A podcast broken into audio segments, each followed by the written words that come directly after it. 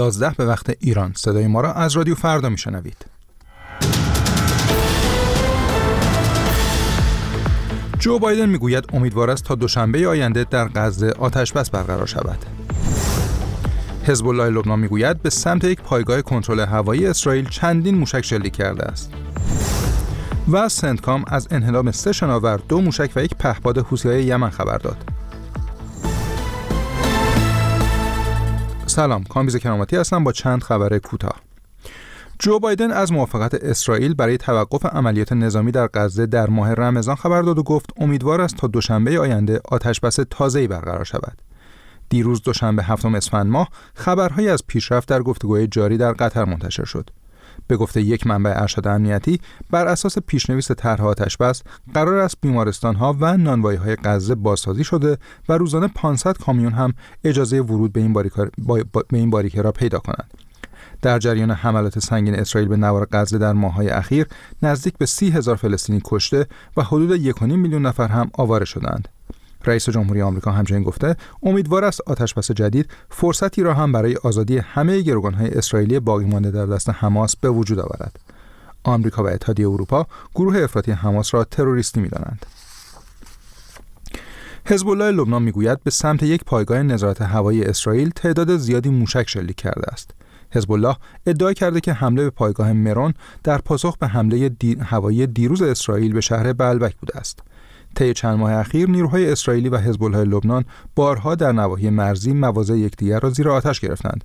اما دیروز دوشنبه هفتم اسفند ماه برای نخستین بار در ماههای اخیر جنگندهای اسرائیلی مناطقی را در شهر بلبک واقع در دره بقا بمباران کردند.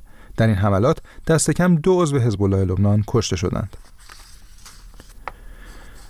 فرماندهی مرکزی نیروهای نظامی ایالات متحده سنتکام می‌گوید برخی مواضع و تسلیحات شبه نظامیان حوسی مورد حمایت ایران را از بین برده است.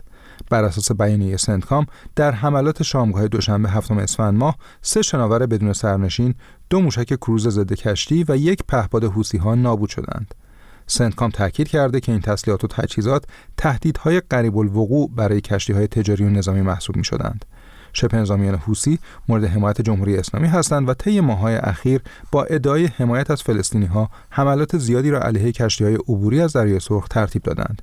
این گروه کشتی های مرتبط با اسرائیل، آمریکا و بریتانیا را اهداف مشروع خود اعلام کرده است.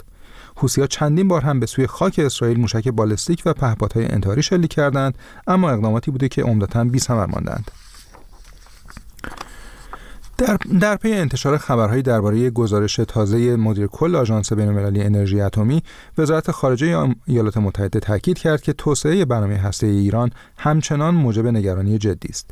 متیو میلر سخنگوی وزارت خارجه آمریکا از جمله به تداوم تولید اورانیوم با خلوص بالا در ایران به عنوان یکی از موارد نگران کننده جدی اشاره کرد.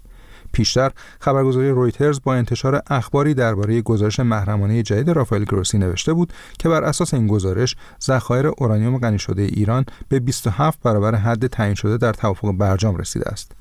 رویترز همچنین گزارش کرده بود که بر اساس گزارش محرمانه رافائل گروسی که این خبرگزاری نسخه از آن را دیده ذخایر اورانیوم غنی شده 60 درصدی ایران نسبت به ماه نوامبر 5 درصد کاهش یافته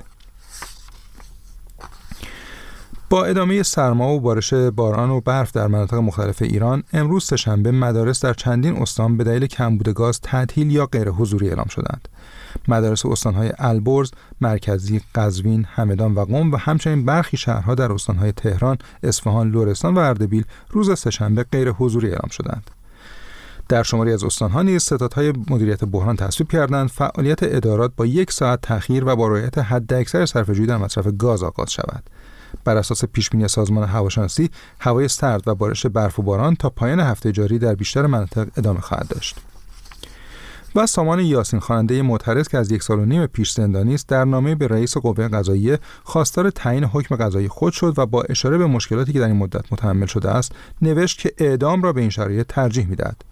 این رپر معترض که در قزل حصار کرج زندانی است در نامه خود نوشته است بدون هیچ مدرک و هیچ مستندی بلا تکلیف در زندان محبوس هستم و در این 18 ماه بارها برای من قرار دادگاه تعیین شده اما برگزار نشده است.